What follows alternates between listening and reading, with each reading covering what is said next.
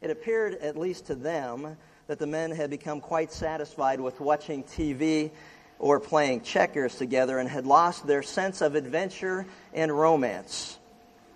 With that in mind, one widow said to the other, What can we do to get their attention?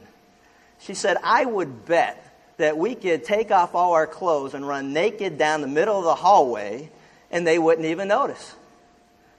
And the other one said, Well, let's find out. What do we got to lose? So off goes the clothes, and shoo, down the hall goes these two ladies. And they're just running, just stark naked down the hallway. They pass two guys who are playing checkers. The one guy looks up, looks at the other guy, said, Did you just see that? He said, Yeah, I just saw that. He said, What was that? He goes, I'm not sure, but whatever it was, sure needed some ironing. You know, and the point is this. There are, there are many things in life that require a closer look before coming to any conclusions. The last time we were together on a much more serious note as an introduction to our new series, we examined a passage in which Jesus warns that things aren't always as they may appear. And if you've got your Bibles, turn with me to Matthew chapter 7 and we will pick up on this passage uh, to once again introduce our passage and talk, topic for today. But in Matthew chapter 7, starting with verse 13, we read these words of warning. Jesus says, Enter by the narrow gate, for the gate is wide and the way is broad that leads to destruction, and many are those who enter by it. For the gate is small and the way is narrow that leads to life, and few are those who find it says, Beware of the false prophets who come to you in sheep's clothing, but inwardly are ravenous wolves. You will know them by their fruits. Grapes are not gathered from thorn bushes, nor figs from thistles, are they? It says, Even so, every good tree bears good fruit, but the bad tree bears bad fruit. A good tree cannot produce bad fruit, nor can a bad tree produce good fruit. Every tree that does not bear good fruit is cut down and thrown into the fire. So then you will know them by their fruits. And not everyone who says to me, Lord, Lord, will enter the kingdom of heaven, but he who does the will of my Father who is in heaven. Many will say to me on that day, Lord, Lord, did we not prophesy in your name, and in your name cast out demons, and in your name perform many miracles? And then I will declare to them, I never knew you. Depart from me, you who practice lawlessness. In this very sobering passage, the Lord Jesus Christ warns of two truths. First, while we exam- which we examined in great detail in the last time we were together, that there are those who think they have a relationship with God and they don't. And that deception leads one straight to hell. So he tells us that we can know by objective, measurable evidence. We can know with certainty, he says, by the fruit, whether this deception has blinded even ourselves or those around us. If you recall from 1 Timothy, the introduction, there are five characteristics that are true of a genuine, or the real deal, as I called it, a genuine believer. We saw first that there's saving faith. You know, in order to have saving faith, one must come to repent of their sin. The Bible says it's God's command for every man that they would repent of sin and turn from sin and turn to God. To recognize that we've fallen short of the standards of God and His glory and to turn from sin and to turn to God. Genuine saving faith starts with that step of repentance. And we throw ourselves upon the mercy of God and we believe what He says we need to believe, and that is believe upon the Lord Jesus Christ and you shall be saved. Believe upon His death upon the cross and the, and the resurrection that followed, the power of His resurrection and His death for your sin. And the Bible says, For those who have received Him, to them He gives privilege to be called children of God to those who believe in his name. There's no other way to come into a relationship with God. There's no other way to get to heaven than by faith through faith in Jesus Christ. By grace, we're saved through faith and not of ourselves. The Bible is very clear that if that's true of your life and you've come to that point of repentance and turning from sin, turning to God, throwing yourself on God's mercy, the Bible says at that point that you're born again, you become a child of God, and then God has a specific, a very specific way that He wants you and I to live as His children. The second thing that we saw was continuing obedience. That a person who has genuinely come to faith will continue to walk in obedience as God requires of our life. In fact, in this passage, you'll notice that in verse 21, it says, Not everyone who says to me, Lord, Lord, will enter the kingdom of heaven. But notice, but he who does the will of my Father who is in heaven. Those who continue to walk in obedience. Jesus said, If you genuinely and truly love me, which is the greatest commandment, that you love the Lord your God with all your heart, mind, soul, and strength, and your neighbor as yourself, he says, If you truly love me, you'll walk in obedience, you'll obey my commandments. Continued obedience is a genuine evidence or fruit of a person who has come to faith in Christ and is a child of God. In fact, in 1 John 2, we're told that there were many who went out from among the assembly because the Bible says they were not one of us. It was necessary that they went out from us because it was hard to tell the difference sometimes between those who are the real deal and those who only profess but are not possessors of eternal life. They went out from among us. In Mark chapter 4, in the sower and the seed, Jesus said that there are many who received the word gladly, but when persecution came along, that they fell away. That then when, their, when their faith was put to the test, this faith that they say that they had, when it was put to the test, they fell away. Oh, no, I'm sorry. I'm not interested anymore. When there was a price to be paid, it separated those who were genuine from those who were not.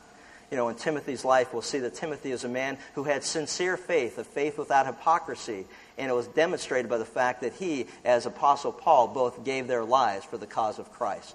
They were faithful to the end. I fought the good fight. I finished the course. I've kept the faith. The third thing was humble service, that we turn from serving ourselves or from idols, as it says in the, the, the account of the Thessalonians, that they turn from serving idols to serve the living God. A real test of whether you are not, whether you are truly a child of God is if you've got to the point where you realize it's not God's will, not your will that'll be done, but God's will that we, we live to serve Him sound doctrine also that it, it, it's denoting that we are devoted to the teaching of the word of god that we love the Word of God. It says that the first church, those who had come to faith, those who were added to the church on Pentecost in Acts 2.42, which we just completed that study, was that they were devoted continually, the present tense continually, to the apostles' teaching and other things that were the footprint of the church, but sound doctrine, which led to courageous conviction. They weren't conformed to this world, but they were transformed, as we all should be, by the renewing of our mind, that we would know what the will of God is, that which is good and acceptable and perfect. So just as we can know that we are children of God, and that others may not be based on the lack of evidence, Jesus also warned that false prophets are, and teachers are just as much a reality and that they too can be known by objective, measurable evidence, what Jesus says is fruit. You will know them by their fruits. He says, Beware of the false teachers, false prophets who come to you in sheep's clothing, but inwardly are ravenous wolves.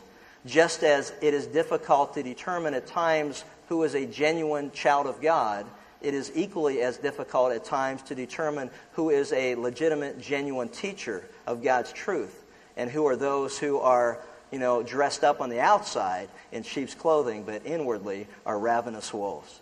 But the good news is this that we can know and identify those who God says, beware of by their fruits.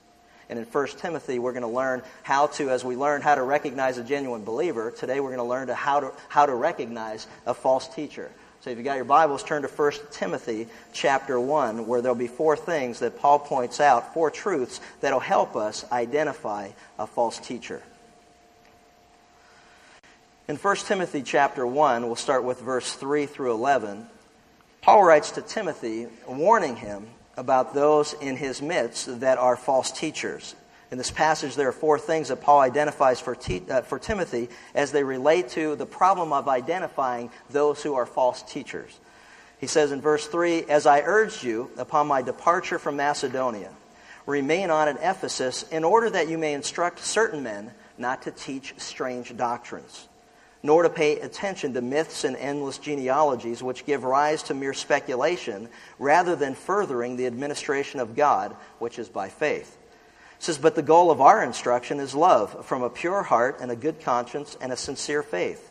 For some men, straying from these things, have turned aside to fruitless discussion, wanting to be teachers of the law, even though they don't understand either what they are saying or the matters about which they make confident assertions. But we know that the law is good if one uses it lawfully, realizing the fact that law is not made for a righteous man, but for those who are lawless and rebellious for the ungodly and sinners, for the unholy and profane, for those who kill their fathers or mothers, for murderers, and immoral men and homosexuals and kidnappers and liars and perjurers and whatever else is contrary to sound teaching, according to the glorious gospel of the blessed God, which I have been entrusted. And so the first thing that we notice that uh, Paul relates to Timothy as it, um, as it has to do with the issue of false teachers is the problem of what we'll call the problem of confrontation. And the problem of confrontation means simply this that as one reads through 1st and 2nd Timothy, it becomes apparent that Timothy, like many of us, did not look forward to confrontation. He didn't relish the idea of being in such a position to confront those elders, pastors, teachers who were guilty of false teaching. The question you have to ask is why was Timothy so hesitant? And the wonderful thing about God's Word as we read it and study it, we get a portrait of who Timothy was. Timothy, we learn, is a young man who was, very, it was inexperienced in these matters, as you can imagine. He was a young man who was inexperienced. The Bible tells us that he had a physical affliction, a stomach ailment. Uh, perhaps, as we'll see, that maybe it was nerves, maybe it was an ulcer. You know, maybe he took this stuff to heart, and the point that you know it got to him personally. But the Bible tells us that he was a timid man, and because of the calling of God in his life, where he was to confront those who were teaching false doctrine, he recognized, as we all do, that confrontation's not a fun thing. And it always concerns me when I meet somebody who enjoys confrontation. Uh, because there are many times where we confront when confrontation is not necessary. The other side of it is there are times where we need to confront, but our lack of courage in doing so uh, prohibits us from doing that. See, and Timothy needed the clear counsel of the Word of God to give him strength and direction as to what his calling was all about as far as the teaching ministry that God had given him. We all need the clarity of God's Word to give us the strength that we need and the courage to do that which God has called us to do. I'll give you a personal illustration. 20 years ago, um, I was 25 years old. And I was asked at that time to teach the Rams Bible study and to do chapels and to do, you know, all that was involved in that. And at 25 years of age, the majority of people were about the same age as me, and many were older than me. And uh, they're bigger than me. And uh, that I noticed right off the bat. And uh, the fact that they were bigger than me, stronger than me, they could be a little more intimidating. And the, and the fact that they had a passion and a, and a love for sin presented somewhat of a problem when it came to confronting with the Word of God and the truth of God. And there were times in my life where I became hesitant on, you know what, wow, I know that if I explain this passage as it's written and what it means, that this is going to be really fun tonight. And in fact, one of those Bibles took place when the wings of this, uh, this building were open and it was out to that side. And it was a passage that had to do with sexual immorality.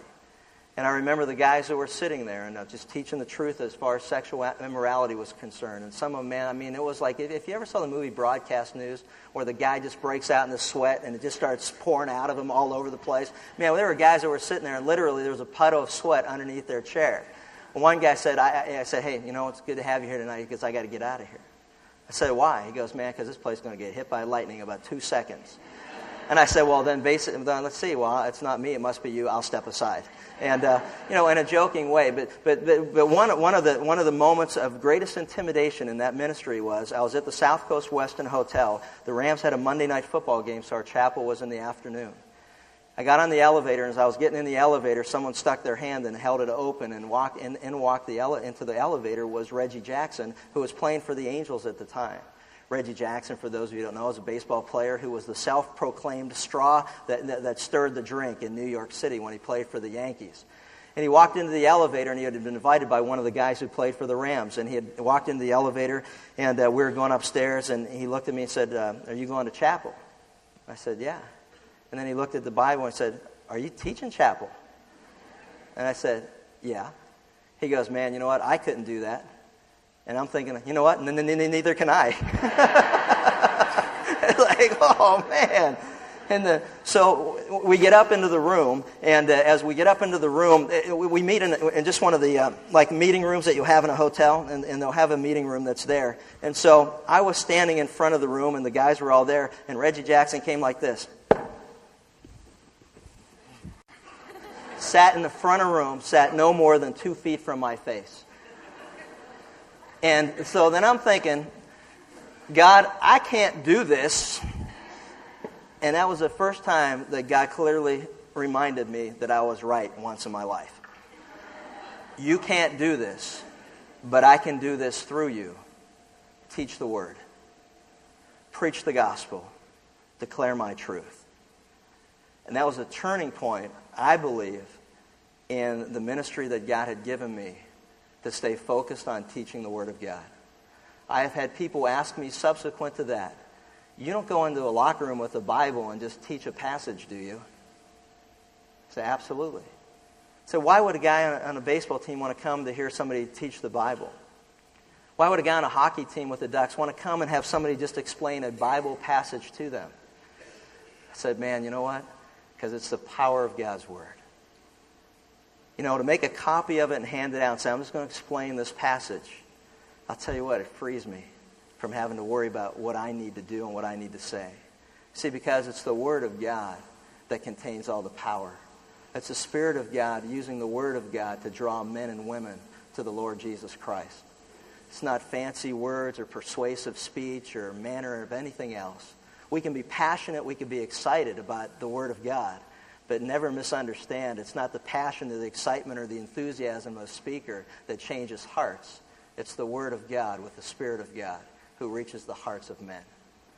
And God reminded me of that that day and has continued to keep me focused on that truth ever since. God reminded me, as Paul wanted to remind Timothy, not to neglect the gift that he has given me, to use it for his purposes and for his glory, to live to please God and not live to please men. See, Paul reminded Timothy of the importance of confronting these teachers with the words that I urge you, or with the word urge. Remember, I urge, I beg you, I implore you. If you look at verse 3 again, I urged you upon my departure from Macedonia to remain on at Ephesus. I urged you. There's a sense of urgency and importance in making sure that we never forget that it's the Word of God and the power of God in His Word, the living, active, sharper than any two edged sword, powerful Word of God that reaches the hearts of men. He says, I urge you. There's a sense of urgency. I beg you. I implore you. It's the same word that Paul used as he wrote to the Romans, where he says, Therefore, I urge you, I beseech you by the mercies of God. I urge you by the mercies of God. And he goes on to talk about not being conformed to this world, but transformed by the renewing of your mind. He says, I urge you. There's a sense of urgency that he had and the purpose that we see here. He says very clearly, I urge you upon my departure that you remain on at Ephesus. Why did I leave you there? In order that it's a purpose statement. There is a purpose that was, le- that was there. It says, in order that you may instruct, which has to do with teaching. 32 times in the pastoral epistles of 1st and 2nd Timothy and Titus, the words teaching, doctrine, instruction, to teach, taught are used. The emphasis is very clear, and that has to do with the power of teaching and preaching the Word of God. Don't ever forget why you're there. Why he was there was to teach or instruct. In fact, the word was to command certain men to command certain men. The primary ministry of a pastor elder is to preach and to pray. That is very clear from Acts chapter 6. The primary calling of a pastor is to preach the word of God and pray for the congregation, the flock. Acts 2:42 as we said where the church was devoted to the apostles' teaching. It's by, it's by the preaching and teaching of God's truth that lies or false teaching can be exposed. I'll give you an example. I remember a time in my life when people would knock on the door and they would try to tell me about what they believed. And there were many times in my life where when you listen to something that somebody said, you go, that sounds good. You know what? It no longer sounds good. And I'll tell you why. Because I know the truth.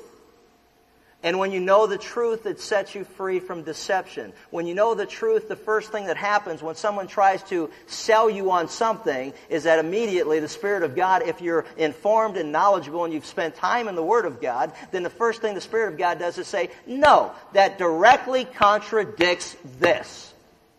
It doesn't sound good anymore.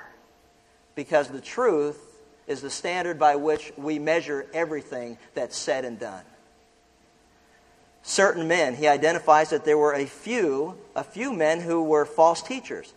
And if you recall from the last time we were together, I had mentioned that, you know, churches never got together in buildings like this until the third century. So there were small assemblies of believers that met all throughout Ephesus in homes. And depending on the size of the home, would be the size that could accommodate the group. But the point was there were literally hundreds of pastor teachers for each of those small congregations. And what he was saying was, you know what? Not all of them, not even most of them, but a few of them were wrong before God and were teaching that which is opposed to the Word Word of God. So Timothy was left behind to command those, a sense of authority. He was given authority by God to command those to stop teaching that which is wrong before God. It is a command, it wasn't an option. Timothy had been given the authority of God to go to these men and say, What you're teaching is wrong, stop it. And he would have a basis to show them the truth. They were teaching strange doctrines.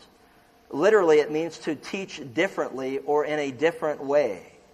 That means using a different method. What's interesting is we, we get in a lot of debates in, in the current culture about how one should teach the Word of God, the different methodology of teaching the Word of God. But one thing is very clear from this passage is that Paul was saying to Timothy, continue to teach in the same matter and, pat, matter and pattern by which you have seen me teach.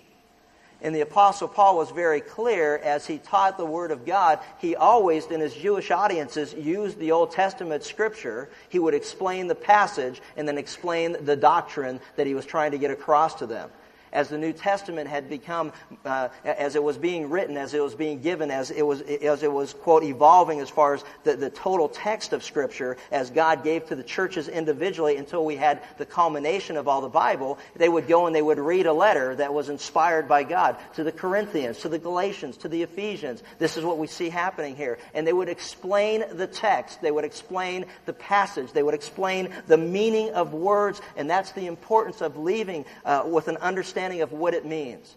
Words mean something. God carefully chooses the words that He uses to explain His mind and help us to understand the mind of God. Words mean something.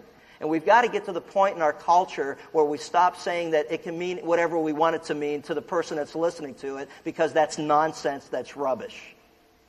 You cannot sit at a table and somebody call a glass a fork and a fork a glass.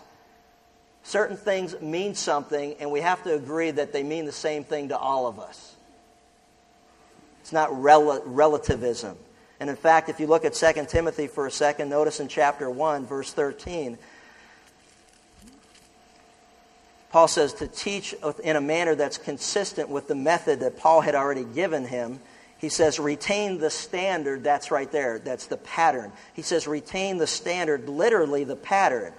Retain the standard of sound words, which you have heard from me in the faith and love which are in Christ Jesus. Retain that standard, uh, standard, literally that pattern. Just as God's truth is one, so there is only one way to teach it. And that is with no pretense, no human eloquence, uh, but in the power of the Holy Spirit. Isn't it just amazing? It's just miraculous when you think about it. How you can sit and listen to a passage of Scripture explained and go, man, that was, that was dynamic. And the reason it was dynamic isn't has, has nothing to do with the person who's delivering it. It has everything to do with dynamis, which is the power of the Holy Spirit. It is dynamic because you sit there, and oftentimes I have people come to me and say, "Did my wife or my husband call you and tell you? Because that was exactly what we're going through, and I don't even know who you are." And the beauty of all that is this then God gets all the credit because all things are open and laid bare to Him to whom we have to do. It's the power of God, not me. Now, some of you get mad at me, upset with me or the speaker because you don't like what was just said. And I say to you, tough. Because you don't have a problem with me. Your problem is with God. And if I were you, I'd get right with God because this isn't about me and you. It just isn't unless it's specifically about me and you, and then that's a different issue. But in general, it's not about me and you. It's about you and God.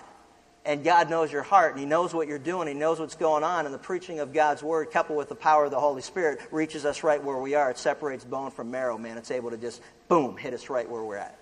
Then we got a choice to make. Are we going to get right with God, or are we going to continue to live in rebellion against Him? See, he was saying that those who were coming, they were teaching in a different manner. He's saying there's only one way to teach it. No pretense, no human eloquence, but in the power of the Holy Spirit. In the early church, the pattern or, or standard was quite, quite clear. Believers were taught the Word of God. They were devoted to the apostles' teaching, the message of basic Christian doctrines. And unfortunately, in many churches today, the pulpit and the choir loft are places for entertainment, not enlightenment nor enrichment. And we will talk about that very clearly in his warnings to Timothy as to the day that was coming, which is here now as it was then, where men would accumulate for themselves teachers who would tickle their ears and make them feel better about their sin. And God says, don't you fall into that trap. And it's an easy trap to fall in if we're intimidated by men rather than live to please God strange doctrines. And what's interesting about it, the evidence of, that, of the strange doctrines in this particular case, as we'll see it, was that it created speculation and it didn't answer questions. It raised more questions, and one thing about false teaching that you'll find is it raises more questions than it gives answers for questions that you already have. Speculation. More questions than answers. He says, certain men not to teach strange doctrines nor to pay attention to myths and endless genealogies, which at the time was a common practice and which was one of the very specific false teaching that was going on. Jewish people would use genealogies as a means to say, but I trace my family back to so and so, and therefore it's kind of like I'm in based on my genealogy or my heritage or my family background. Let me just tell you one more time, as I've mentioned many times, God doesn't have grandchildren. You're either a child of God or you're not. You're not in because of your family heritage. And there were those who were teaching others saying, you're okay because your mother or father were godly people. You know, this was a, this was a godly person. You can go back far enough in your lineage or your heritage and it's okay. You're covered by that. And that's not, and that's nonsense. And it is a lie from the pit of hell. The speculation was there because the, the, con- the contrast to that was by the administration of God by faith. Notice he says then, they were speculating rather than furthering the administration of God, which is by faith. In Acts 20 21, Paul writes to the, to, to the, to the uh, Ephesians that were there, he tells them, he says, that God's command, as he did in Athens, the same as Ephesus, is that there was repentance towards God, listen, and faith in our Lord Jesus Christ. That's the message of the gospel. Repentance towards God and faith in our Lord Jesus Christ. The focus is on God's saving plan. The heresy of false teachers strikes a blow at the gospel of saving faith. Their teaching leads others to believe that it is a system of works or human, human efforts that can save. Let me be very clear about this because I don't want to raise any speculations or allow you to leave with any unanswered question. The clarity and the conciseness of God's word says this in this very simply. All the myriad religions of the world fall into one of two categories. There's a religion of divine accomplishment, that God in Christ accomplished salvation apart from human efforts. That is the Christian gospel. That is the Christian gospel. That God in Christ accomplished salvation apart from any of our efforts. The other category is human achievement where men attempt to gain salvation by their own efforts or their own good deeds. By their good deeds, by their ceremonies, by their rituals. Every other religion, to one extent or another, fits into this category. You either accept and believe that God has done it and accomplished all, or that you can somehow work your way into God's presence. I'll give you a very simple summation of all of it. I heard recently that the Muslim faith, Islam, is a religion where men give up their sons in order to find Allah's acceptance. And Christianity, very clearly, is a religion where God so loved the world that he gave up his son in order that whoever would believe in him would find God's forgiveness and his acceptance. And it clearly summarizes the worldview as to how to get to God. False teachers will try to convince those that they can work their way to heaven, that they can, through human effort, somehow please a holy and a righteous God. And the Bible says clearly that's impossible to do.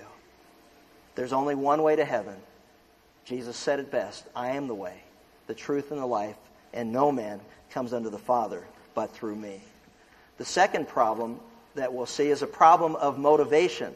What is it that motivates the heart of false teachers? Notice in verses uh, 5, 7, it says, But the goal of our instruction, as opposed to the, the uh, goal of false teaching, says, But the goal of our instruction is love, from a pure heart, a good conscience, and a sincere faith. For some men, straying from these things, have turned aside to fruitless discussion, wanting to be teachers of the law, even though they don't understand either what they're saying or the matters about which they make confident assertions. We'll notice the word but equals a contrast, and so we have a contrast between two types of people. One are false teachers, and those who are the real deal, genuine teachers who represent the truth of God's word.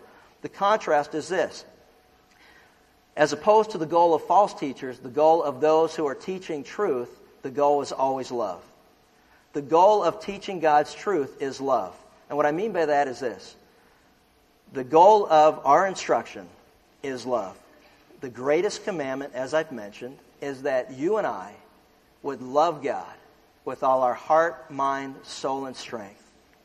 The goal of teaching the Word of God should be to cause each and every one of us to grow in a deeper, more loving relationship with the God who gave us His Son as our Savior. The teaching of God's truth draws us closer to God. The teaching of those who teach falsely draws us further away from God. The teaching of God's truth draws us closer to God in love, and also the greatest, the second is, just like it, that we love our neighbor as ourselves. And in those two commandments, all of God's laws are summarized. That we love God with all our heart, mind, soul, and strength, and that we love our neighbor as ourself selfless love. 1 Corinthians 13, the love of choice, agape love, a volitional choice that we make that we will put the needs of others ahead of our own self. The goal of our instruction is that we would love one another. Jesus said it best that they'll know you're my disciples. How? Because of your love for one another, your selflessness, and your humility in serving others is the goal of godly instruction. He says that it would be out of a pure heart. You know, pure heart is such a rich term throughout the Old Testament. You know, as we read it, we see the psalmist says, Who may ascend into the hill of the Lord? Who may stand in his holy place? Psalm 24 3 says, He who has, who has clean hands and a pure heart before God. After his sin with Bathsheba, David cried out in Psalm 51 to God, Create in me, O Lord, a pure heart, a clean heart. Psalm 73, surely good is, God is good to Israel, to those who are pure in heart. Titus 3, 5 says the only way that you and I can ever have a pure heart is that God would wash it from above with the regenerative work of the Holy Spirit and the life of a repentant sinner who comes to faith in Christ. That is when our heart is made pure before God.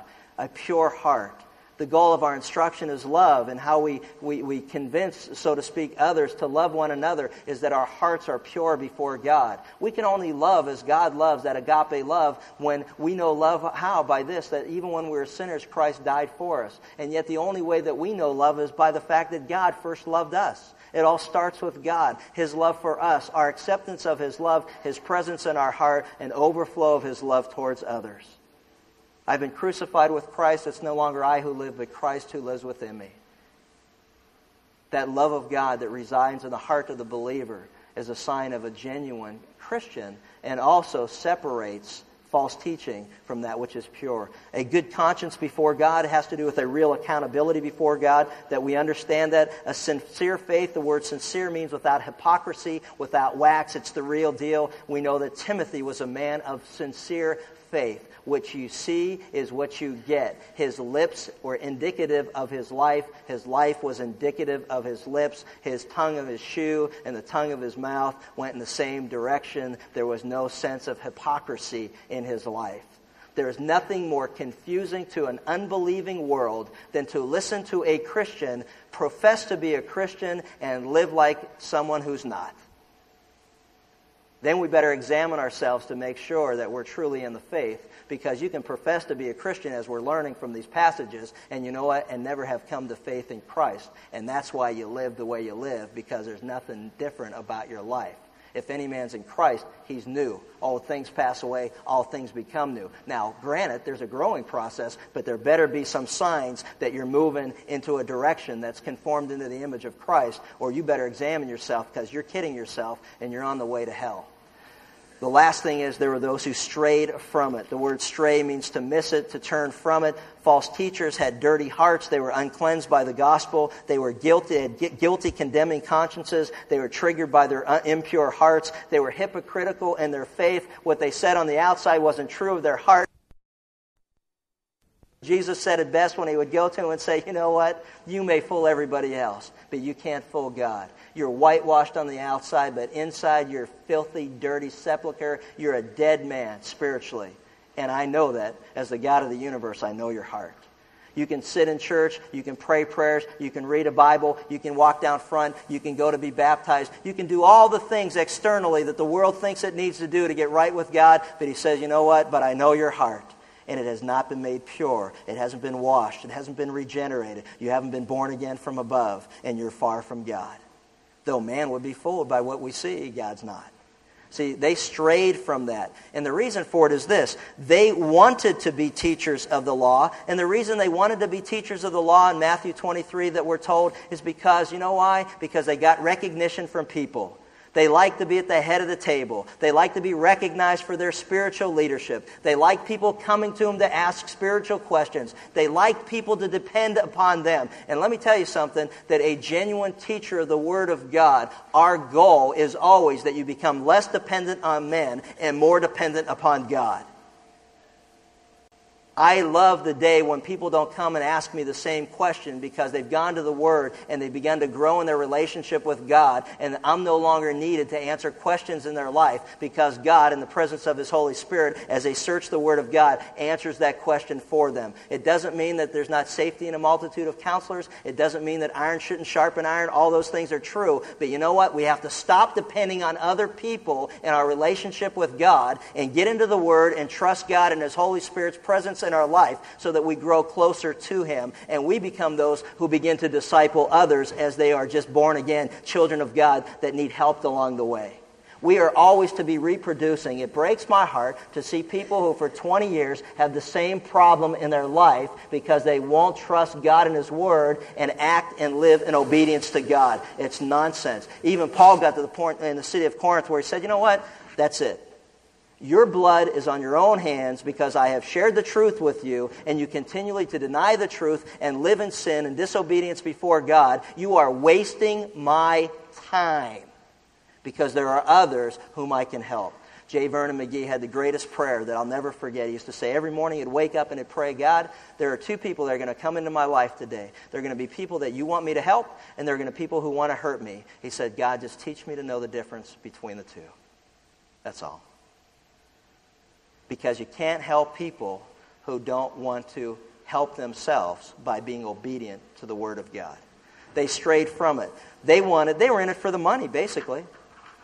They were in it for the money. It was a powerful position in their culture and their society. It was a job, and that's all that it was. They liked the recognition. They were in it for the money. They had, unhel- they, they had impure motives before God because their hearts were wrong before God. And we need to recognize and understand that there are still those to this day who are in it for other things than to draw people closer in their walk with God and a love for God and his people. It's also a problem that he said of Timothy of understanding. I want you to notice this. It's just fascinating when you see it. Notice what it says here. They wanted to be teachers of the law in verse 7, even though they don't understand either what they're saying or the matters about which they make confident assertions. False teachers display not only an arrogance in that they want people to look up to them and they want to lord over their authority over others, but they also demonstrate their ignorance. And what I mean by ignorance is it's a lack of knowledge. They wanted to be teachers of the law even though they didn't even understand what the law taught. And as I read through the passage, I was immediately reminded of Jesus' encounter with Nicodemus in John chapter 3. If you remember when Jesus, Nicodemus went to Jesus, Jesus began to teach him spiritual truth. And at one point, he looked at him and said, You don't understand these things? And you are the teacher of all of Israel? Whoa! I added that. But but that's, I mean, but that's what he was saying. He goes, man, what he's saying is, all these people come to you. You enjoy the position of authority. You enjoy people coming to ask you questions. You enjoy the livelihood that you get from being a teacher. You enjoy all the perks and benefits. And you are even, you're ignorant of God's truth. What are you telling these people? Garbage in, garbage out. And what's sad about it is not only were, were, they ignorant, but they were confident in their ignorance. Confidently ignorant. Could you imagine? It says that they made confident assertions. How frightening is that? That those who want to be teachers have a stricter judgment and accountability before God. It is not a position to take lightly. Everything that I say has an eternal significance to it, and you cannot take that lightly. But the confidence that I have is based upon the Word of God and not on my own opinions or what I think or how I feel, whether I like it or not. There are many times that I study and I read through the Word of God, and frankly, I don't like what God says because I'm guilty. And I need to agree with God, confess my sin, repent, turn from it, and do what is right before God. I, like anyone else, can read the Bible and look for something that'll validate what I want it to say. But we got to go in quick to hear, slow to speak, and slow to anger. Prepare to receive God's truth. And what God says, that's it. See, the difference between God's word and false teaching is that God's word leaves us with a very clear understanding of God's mind and God's heart and God's will and God's direction. We may not like it, but we understand what is being said. You know, it's bad enough to be ignorant, but to be dogmatic about ignorance is the absolute epitome of a prideful heart.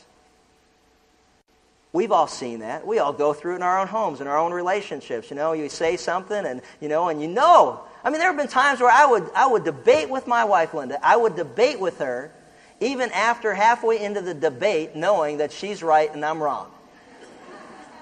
That's the worst place to be in life. Going down that road where you are just so trenched in that you're right, and then you know, you go, whoa, I'm wrong. And now I got to admit it.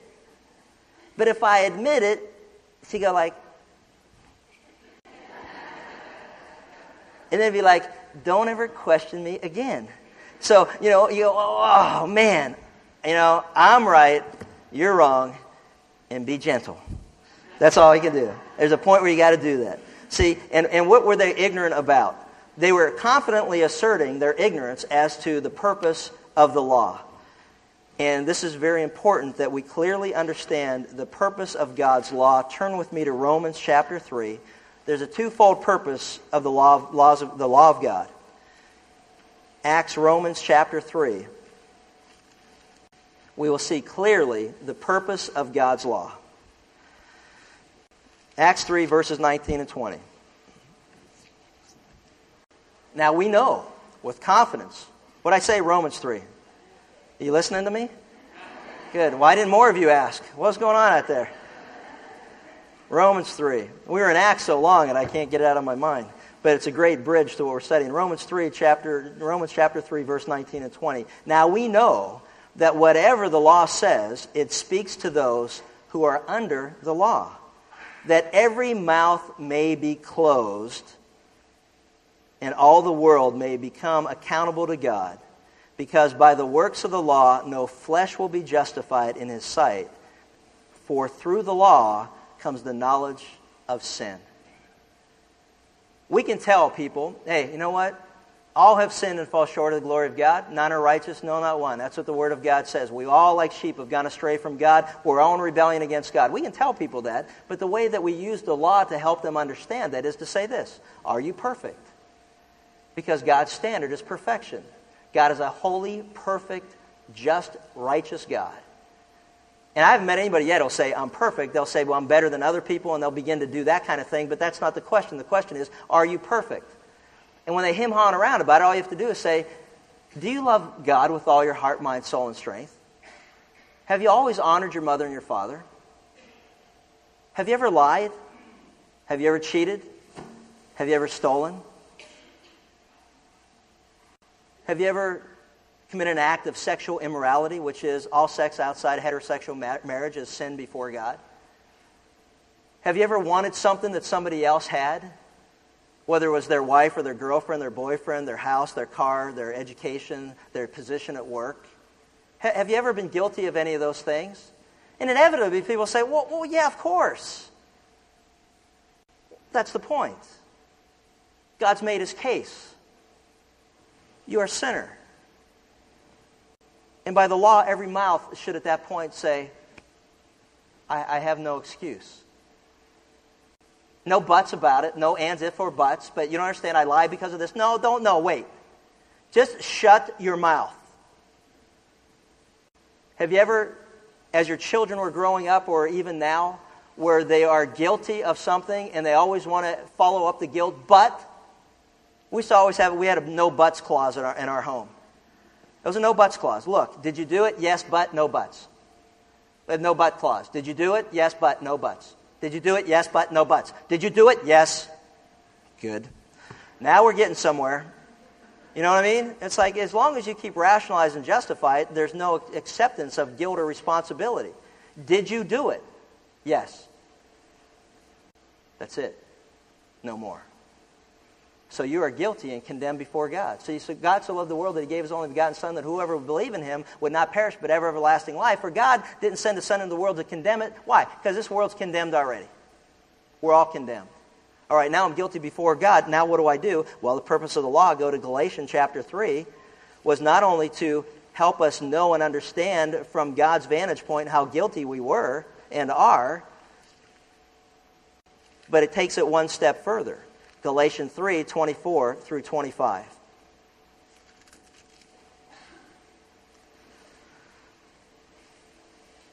says, Therefore, the law has become our tutor, teacher, to lead us to Christ, that we may be justified by faith.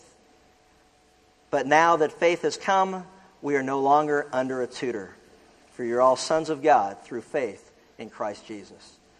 The twofold purpose of the law, simply put, was to help men understand that we're guilty before God, to shut us up so that we don't make excuses and justify and rationalize it, so that we would accept the responsibility in what God says, and that we would then cry out to God, God, what do I need to do now to be saved from the condemnation that comes with sin? And he says, Good. Now you need to turn to my Son, my perfect and holy Son, who I have given up for you because I love you if you would believe in him, his death on the cross in your behalf, the power of his resurrection, then you will be called a child of God to those who believe in his name. By grace you've been saved through faith and not of yourselves.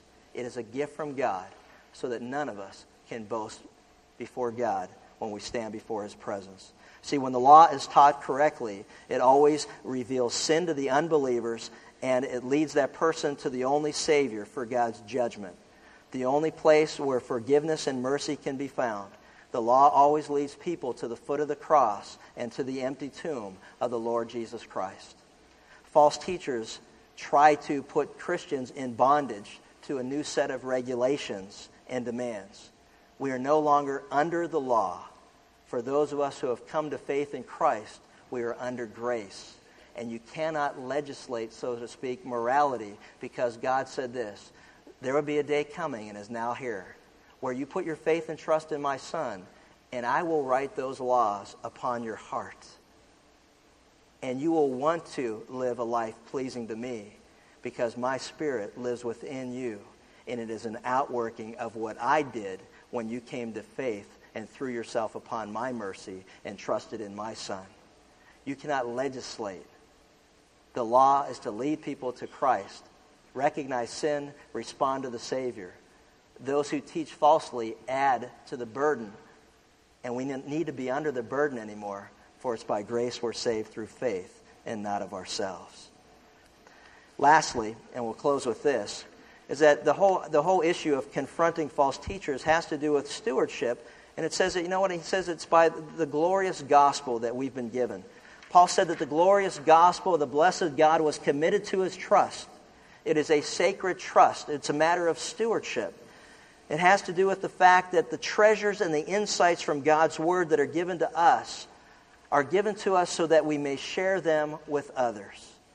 The purpose of understanding the law is to share the law as a basis to help people see their guilt before God. And then the law is used to, to draw them to the only Savior that God has given man. There's no other name under heaven by which can be, men can be saved than the Lord Jesus Christ.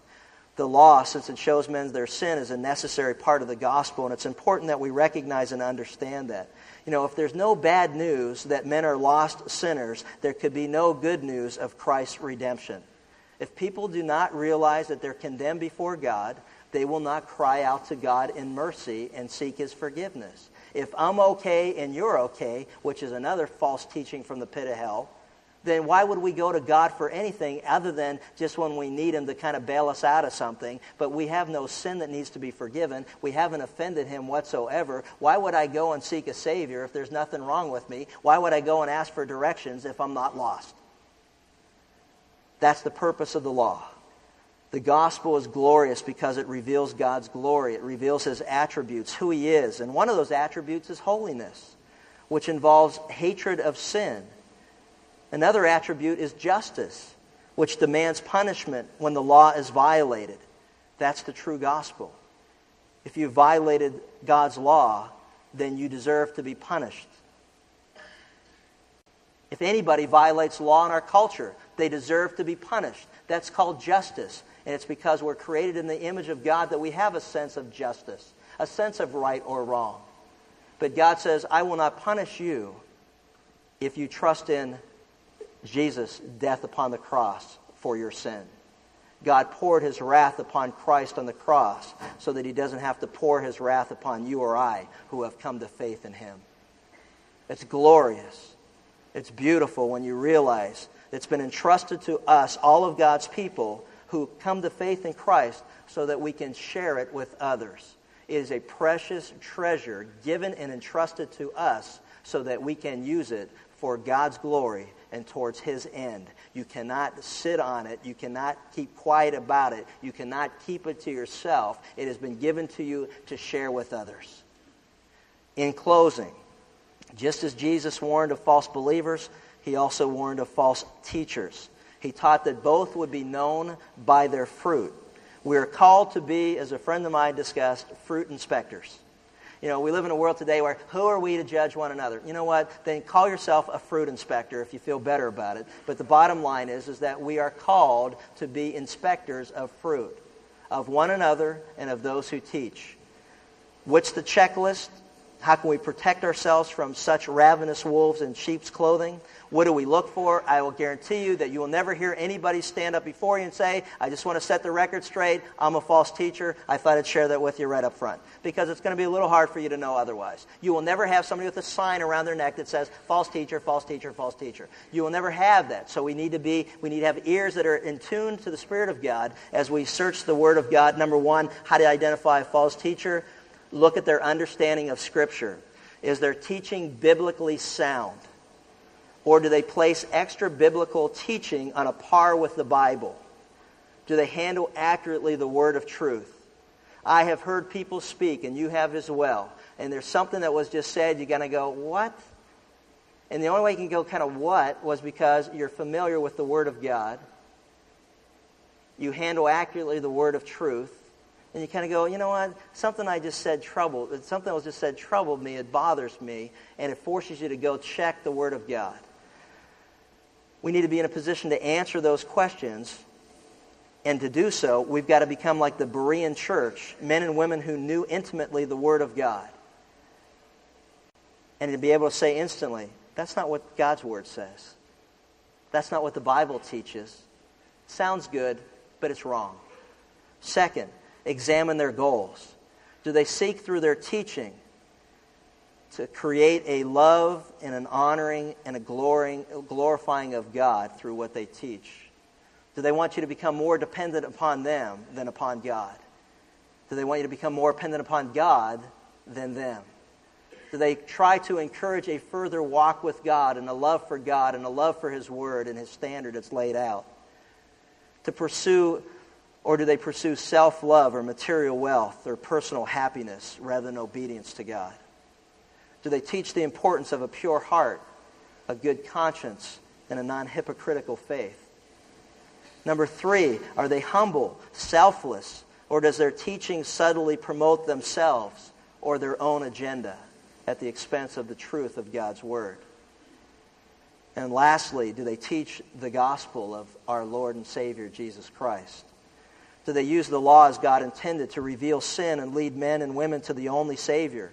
Or do they re- promote a system of works that can never save? Those who pass those checklists should be welcomed as brothers in Christ. Those who do not are to be rejected no matter what they've experienced in their personal life or what else they may teach. We're to flee from them as fast as we can. we need to be alert. Constant vigilance is our defense against those who would enslave us to a false gospel, which is not a gospel at all, because the gospel means good news. And there's nothing good about people who would enslave us or continue to enslave us to the bondage of the law when we've been freed by God's grace. I say, in closing, praise God for His Word that helps us understand the difference between the two. Father, thank you for this time. I thank you for those who are here. I thank you for your Word and for the Spirit of God which lives within us, those who have come to faith and trust in the Lord and Savior, Jesus Christ. God, I thank you for your law that brings about an understanding of sin and our guilt before you, that leads to a repentance, a turn from sin and a turn to God. I thank you for your love for us, and even when we're in re- rebellion against you, you sent the Lord Jesus Christ to die upon the cross, to raise him from the dead, so that we who would believe and trust him by faith in him and him alone could become children of God to those who believe in his name. I thank you for your Holy Spirit who you give to us, not only as a down payment that your promises are true, but also to teach us and guide us into your truth that as we study and learn your word, your spirit bears witness with our spirit of the truth of God, and not only of what we learn, but that we too are children of God. God, we thank you that you tell us that we can know with certainty these things that we discussed, that we can know by the evidence, by the fruit that we see. God, help us to become more alert as fruit inspectors. And we thank you that you warn us clearly of these dangers. In Christ's name, amen. You know, I want to